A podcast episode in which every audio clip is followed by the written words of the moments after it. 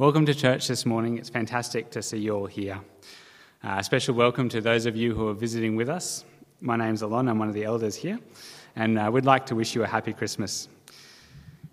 Kids, are you enjoying Christmas? Oh, that's silent night. Kids, are you enjoying Christmas? Yes? Yeah, that's fantastic. All right. It's wonderful to have a holiday to be able to celebrate the coming of our Lord Jesus, and it's wonderful to begin such a holiday by gathering together as the people of God to be able to celebrate Him, to worship Him in song, and to meditate upon His word. Let's begin with prayer. Father, as the angel brought tidings of great joy, so we pray that you might carry tidings to our heart today. The joy that comes from beholding the birth of the Eternal One, the incarnation of the divine. Let our hearts ponder and exult and rejoice in all your gracious provision for us, that you sent your very Son into the world, that we might have light and life.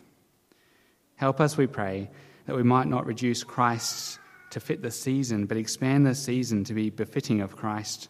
Help us to grasp not just a baby in a manger, but the baby who was the Son of Man, the Son of God, the covenant with Abraham, the Davidic king, the suffering servant, the Emmanuel, the Word, the Messiah, the light, the way, the truth, and the life the Alpha and Omega.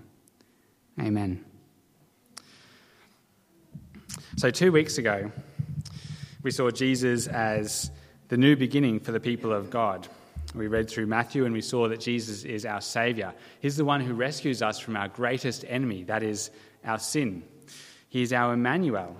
He is the one who restores to us what was lost at the fall. He brings to us the presence of God in Himself. Then last week, Matt preached from the book of Matthew, and we saw Jesus as our king, our true king.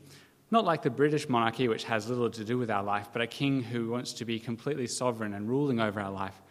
And not like the despot kings that we see so many of, but the perfectly beneficent and loving king who yet calls for our allegiance.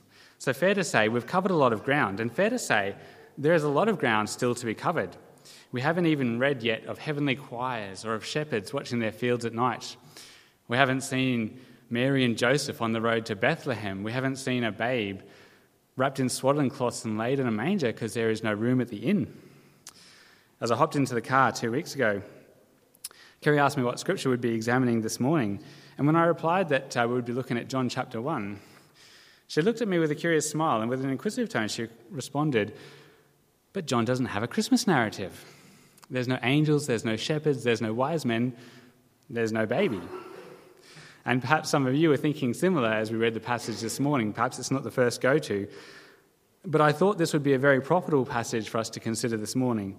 You see, John writes to those who are well versed in the Christmas narrative, but he desires to take them deeper. If you like, it is the theological masterclass in Christmas. These five verses here are simple, but they're very profound. And again, we're not going to have opportunity to explore them in their entirety, but I pray this morning that we might be able to glean something of a fresh vision of Christ, grasping, as it were, even the corner of his robe, that our hearts might rejoice and exult in him today. Now, to all the children out there, it is fantastic to see your smiling faces in church. And you can count yourselves blessed because someone has saw fit to bring you to church this morning so that you can hear about Jesus your Lord. So you can thank God for that. This message that I'm about to bring is not just for the adults, okay? It's for you guys as well. I'm going to tell you four things about Jesus, four things that Jesus is, and I want you to see if you can identify them and remember them, okay? And there is every possibility that after the service, some adults might randomly quiz you. Got it? Okay. To make it easier, I'll give you the first one now, okay? Jesus is our God. You got that one, guys? You just got to find three more and remember them. I forgot that I'm doing the cookie. All right, let's begin. In the beginning, in the beginning, God created the heavens and the earth. And this is how the best selling book of all time begins. This is Genesis 1 1. This is, this is the beginning of the Bible. And it's hard, or, or dare I say it, it's impossible to outdo such a weighty task. such a weighty beginning. But as the Old Testament closes and the New Testament writers begin to detail a new chapter in the story of God and his dealings with mankind, the Holy Spirit so prompts John to write his gospel, that is, the account of the life, death, and resurrection of Jesus Christ. The Holy Spirit prompts John to begin his gospel in this way In the beginning, in the beginning was the Word. And this beautiful use of language echoes that of Genesis and suggests to us, even shouts to us, that the significance of the coming of Jesus is on par with the very creation of the world. As we saw two weeks ago, Matthew goes some way to allude to the creation account by beginning his book Biblos Genesis, literally the book of Genesis. Well, here, John goes further and he begins En arche, literally in beginning.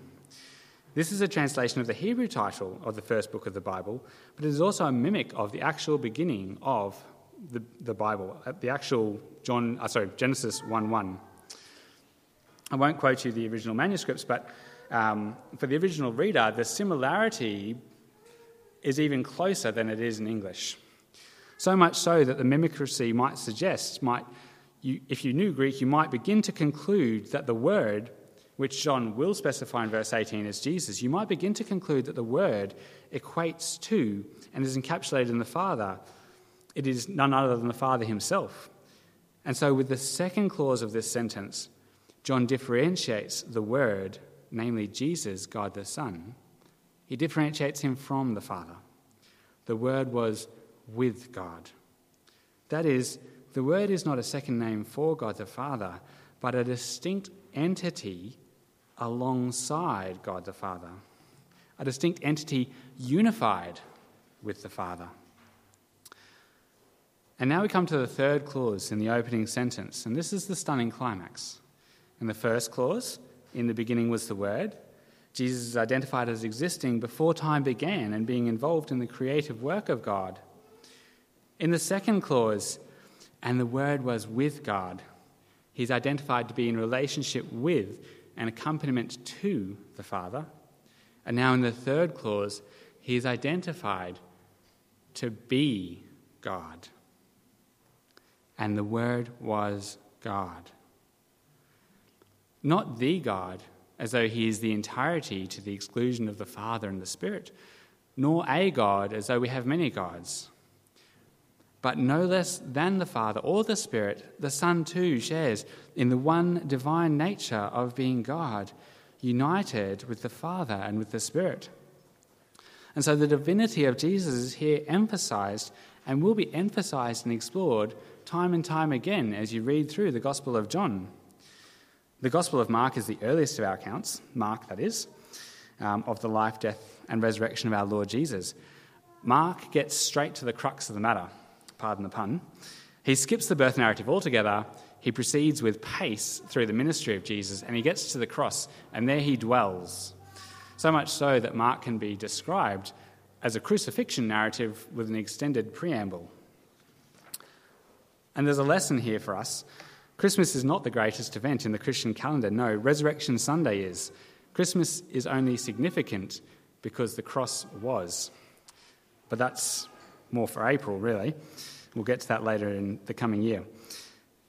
Along come Matthew and Luke to write their Gospels. Matthew writes to a Jewish audience, and as we saw, he traces the uh, line of Jesus back to David and back to Abraham, and he shows that Jesus is the fulfillment of the hope of Israel. Luke writes to a Gentile audience, and so he traces his genealogy all the way back to Adam. Adam, the great great grandfather of all of us here today, Jew and Gentile. And so he shows Jesus as the Son of Man and the Saviour of all mankind. John was the last to write, and here's where we are today. He writes to a people like you and me, to those who are well acquainted with the narrative. They've already heard of wise men and shepherds, angels and a manger. He writes to people like you and me, whose danger is not ignorance, but irreverence. He writes to those who are at risk of overlooking the very deity of Jesus Christ. And so, the deity of Jesus, which I might add is both amply and explicitly mentioned in the other Gospels as well, the deity of Christ is here portrayed with burning intensity. And why?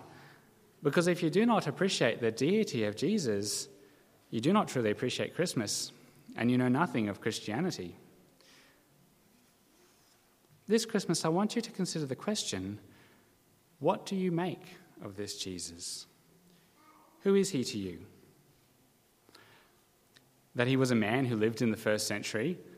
Well, to my knowledge, not even the staunchest of atheists deny this one. That he was a great moral teacher. Muhammad, Gandhi, Oprah, well, all of them agree, and so do I. But we can't stop there, we need to go further. Have you ever pondered that the baby lying in the manger is the very creator of the heavens and the earth? He is with God and is God, and by him time began and the world was created. He placed the very stars in the sky, and by him we are presently sustained, and by him we can enjoy life forevermore. And indeed, those of us who will believe in him, not just as a historical figure, not just as a moral teacher, but those of us who will fall to our knees and cry out, as did Thomas, My Lord and my God, these will enjoy eternal life. What do you make of this Jesus? What do you make of the child laying in a manger? It's my pleasure to be able to explore the scripture together with you this morning. Firstly, the child in the manger is God, and thereby he is our creator. How do we see this here in this passage of Scripture? Evidently, we know that God is the creator of all things, and we would deduce that if Jesus is God, then somehow he is involved in the creation process. But that which we would have otherwise assumed is here made explicit. Jesus is here called the Word. And we remember in Genesis that everything was created by God's Word. Let's read some examples. And God said, Let there be light. And God said, Let there be an expanse. And God said, Let the waters. And God said, and God said. And it goes on and on until finally, then God said, Let us make man in our image. And so God spoke. And so it came into being.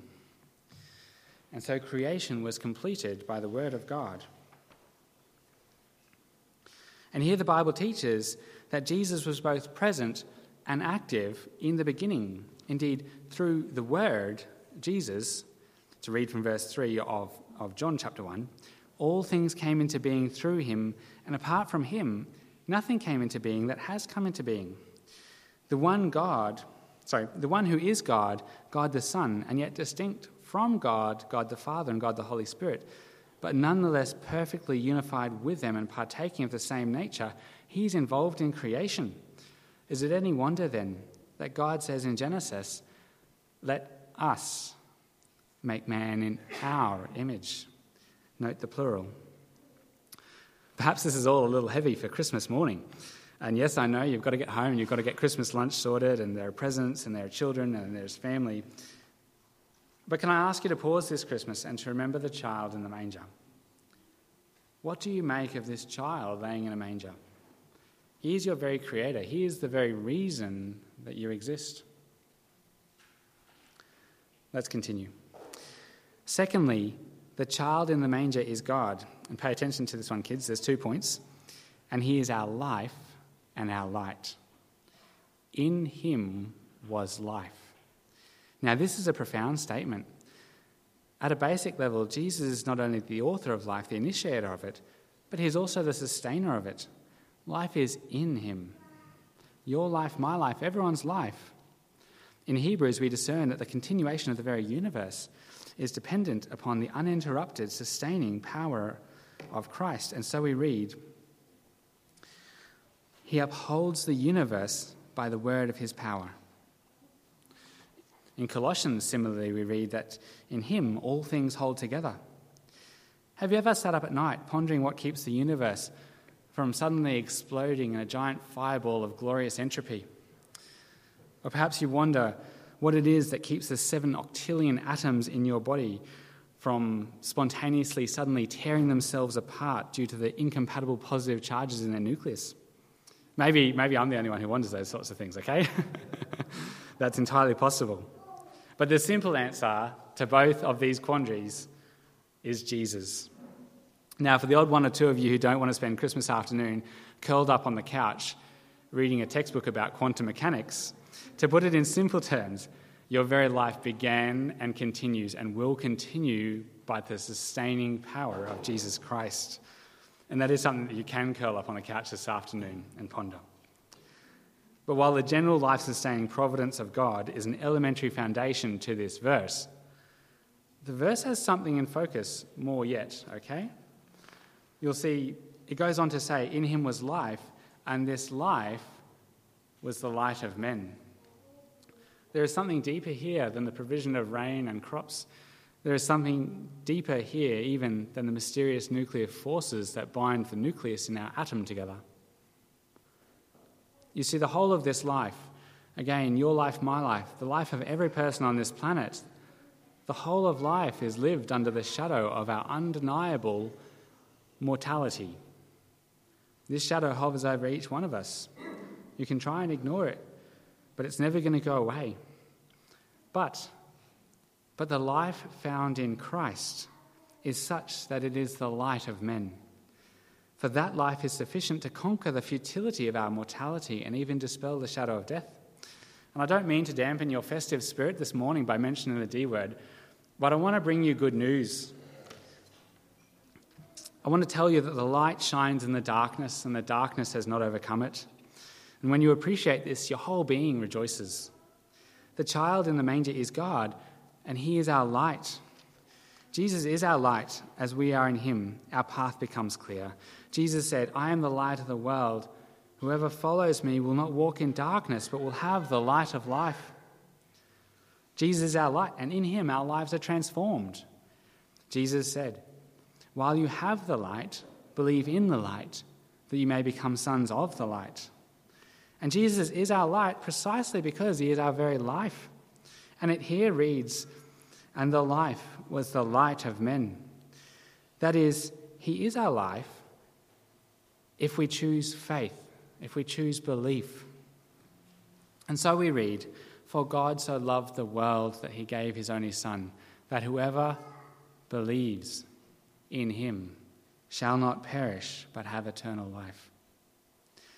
For the saint, though the heart stop and the breath cease, there is yet life eternal and inseparable. There is a life that will never go out. This is a message of incredibly good news, and I hope it brings you joy and rejoicing this Christmas. What do you make of the child lying in the manger? Have you accepted him by faith as both your life and your light. In closing, then, as you go home today and you see the Nativity set on display, let not its familiarity distract you from its revolutionary significance. Let not its physicality distract you from its spiritual significance. The child in the manger is our Messiah. And as Jesus gave sight to the blind man, so too he can bring light to your eyes. And as Jesus raised Lazarus from the dead, so too can he bring life to your soul. And yet, even though he was the light in this dark world, the darkness, we read, did not comprehend it. It rebelled against the light. At the cross, the darkness rebelled, but it did not overcome. But at the cross, God overcame.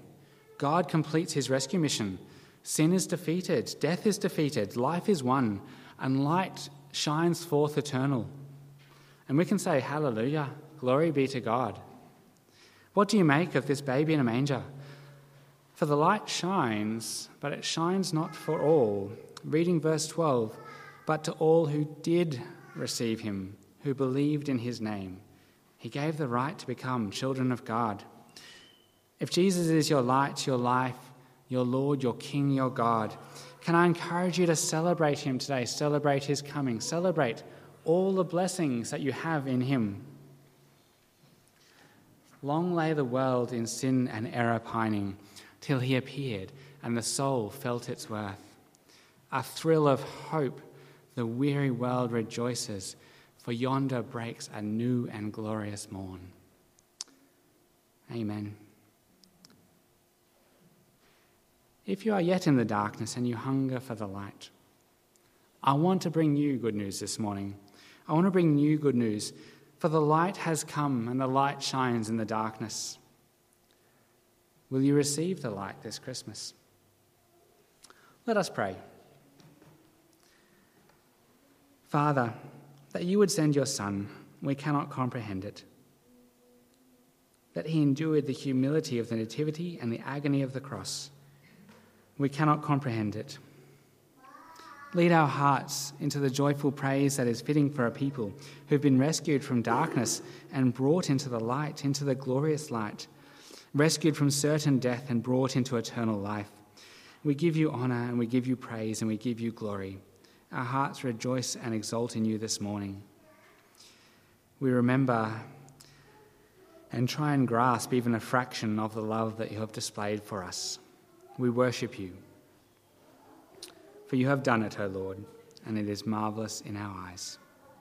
Amen. Please stand with us as we sing our next